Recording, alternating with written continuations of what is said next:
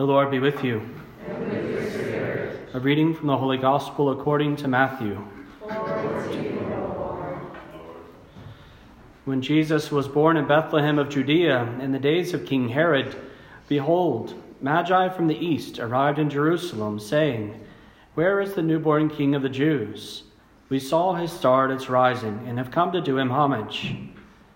When King Herod heard this, he was greatly troubled, and all Jerusalem with him. Assembling all the chief priests and the scribes of the people, he inquired of them where the Christ was to be born. They said to him, In Bethlehem of Judea, for thus it has been written through the prophet, And you, Bethlehem, land of Judah, are by no means least among the rulers of Judah, since from you shall come a ruler who is to shepherd my people Israel. Then Herod called the Magi secretly, and ascertained from them the time of the star's appearance. He sent them to Bethlehem and said, Go and search diligently for the child. When you have found him, bring me word, that I too may go and do him homage. After their audience with the king, they set out. And behold, the star that they had seen at its rising preceded them, until it came and stopped over the place where the child was. They were overjoyed at seeing the star. And on entering the house, they saw the child with Mary his mother. They prostrated themselves and did him homage. Then they opened their treasures and offered him gifts of gold, frankincense, and myrrh. And having been warned in a dream not to return to Herod, they departed for their country by another way. The Gospel of the Lord.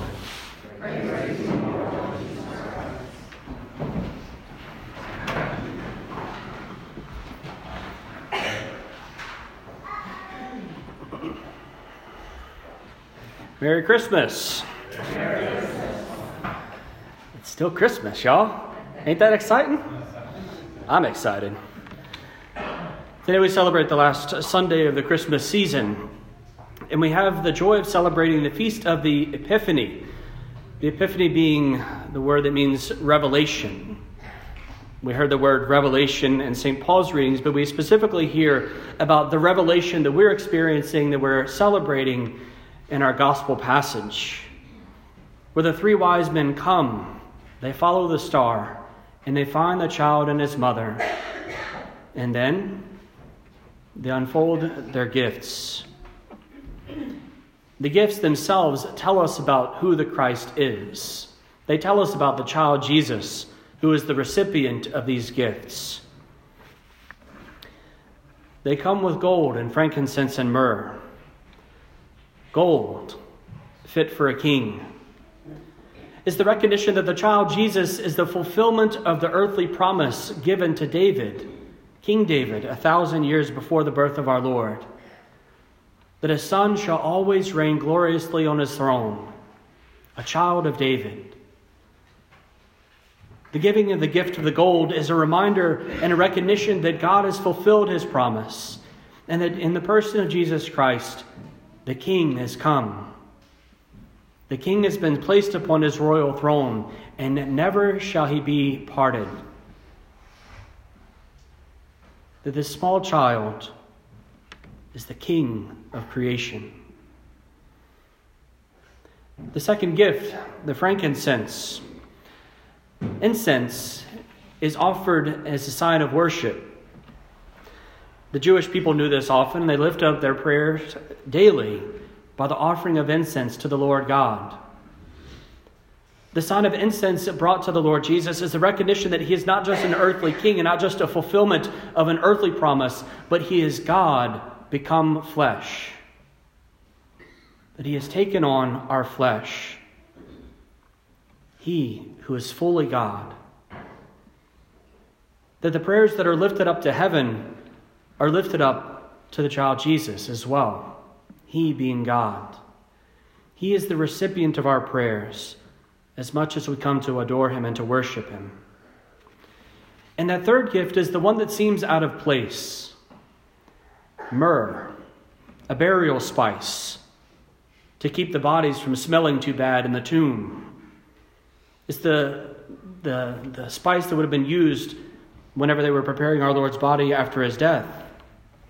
A strange gift to bring a child. And yet, this too tells us much about who the baby Jesus really is. that he is God who became man for one reason, namely, to die for us. Jesus Christ is the only person in the history of the world who, who entered in this life for the purpose of death. Every one of us entered to have life, to receive life, and ultimately, we pray, to have eternal life.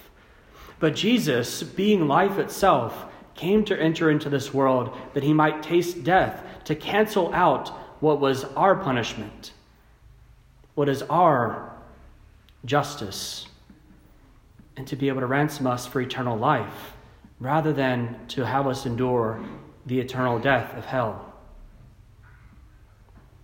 He comes to save us. The myrrh, a sign of our Savior.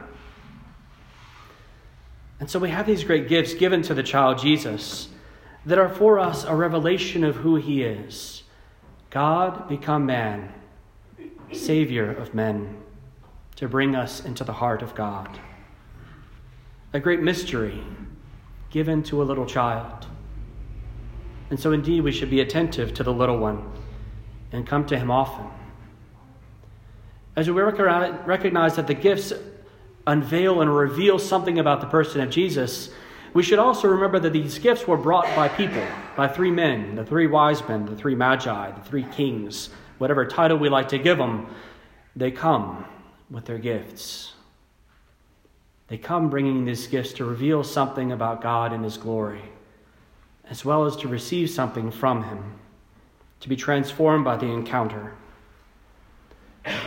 St. Gregory the Great, Pope in the early church, reminded us that indeed we come and we bring gold and frankincense and myrrh. But we don't bring them necessarily in their physical form so much as we bring them in their spiritual realities of what they correspond to. Gold, you see, is wisdom, it is the knowledge of God and godly things. The book of Proverbs tells us a pleasing treasure lies in the mouth of the wise. Wisdom. We come and we offer our Lord wisdom. Not that he himself is not wise, but rather it's we who come to him and to bring our gifts, our knowledge of him, which is a sign of our love for him. To know God is to love him, and to not know him is not to love him. So we come seeking Him to increase our wisdom, to increase our knowledge of Him, as we bring Him what gifts we have, knowing that they will be increased in His presence. We come and we offer our frankincense, our prayers.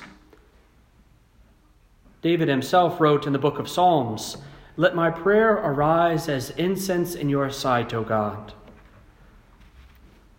The incense is our prayers. We come and we offer prayers continuously to the Lord. Prayers of petition, asking Him to grant us certain things, either for ourselves or for those whom we love.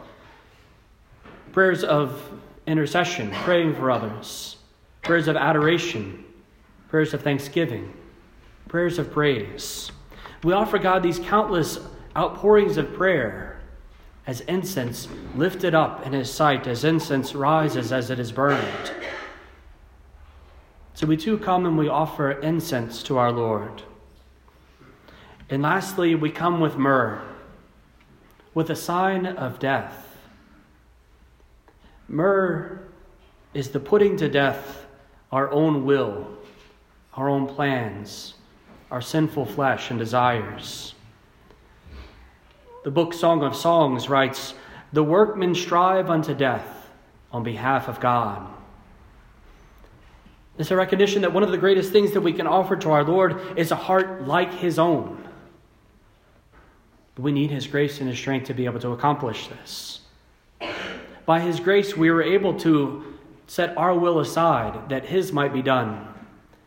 That those temptations that arise within our heart to uncharity or to so many vices that arise, to be able to mortify ourselves, to set them aside, and to choose the good to fast, to abstain, to embrace the sufferings that come our way, whether we take them up freely or whether they are the things that life simply brings our way, to accept them, and to unite them to the cross of Jesus. All of these things are to mortify ourselves, to put ourself and our sinfulness to death, that holiness might arise. We bring Christ the myrrh of mortification, that new life can come. And so, this is what we bring Him. Just as the three wise men of old brought their physical gifts of gold, frankincense, and myrrh, we are called to bring spiritual ones. To come before Him with knowledge and wisdom that is His, that it might increase. To come before Him with prayers, that they might be lifted up in His sight. To come before Him mortifying ourselves, that He might live in us, rather than we live for ourselves. We bring our gold and frankincense and myrrh. If you were here at the Christmas Masses, I invited each of you to be able to do at least one of three things, if not all three things. Namely, to come and to spend some time in the presence of the Blessed Sacrament and the Eucharist. To be able to spend some time looking upon, praying with a nativity scene, and to encounter our Lord Jesus in the Word of God, the Scriptures, the Bible. As we celebrate this last Sunday in Christmas season, I would invite you, if you haven't done those things already, don't miss the opportunity. Don't miss this, don't miss this chance to encounter Christ in the season of grace. Because indeed, those three things are very much our gold, frankincense, and myrrh. To come to spend time with our blessed Lord is to sacrifice something of what we could do otherwise None of us has a shortage of things that we need to get done around our work, around our homes, and in the course of our daily life. But it would be a great mortification, an offering of myrrh, to give for our Lord Jesus the gift of some time. Usually our most valuable thing these days. To come and rest with Him in the presence in the Eucharist. To be able to come and to offer our prayers is to spend time before the nativity scene, worshiping, honoring, reflecting, adoring, petitioning, interceding as we gaze upon the little one in the manger. To lift up our hearts to him in prayer and to be able to gain wisdom, to offer him our, uh, our incense, not our incense, our gold, is to be able to read the sacred scriptures, to pick up the word of God, and to allow the wisdom of God to sink even more deeply into your hearts. And so, if you've not already done it, or if you have and you would like to do some more, I would encourage you spend time in the presence of the Eucharist. Pray with the nativity scenes. Read your scriptures. Offer him gold and frankincense and myrrh. Let us rejoice let us adore him.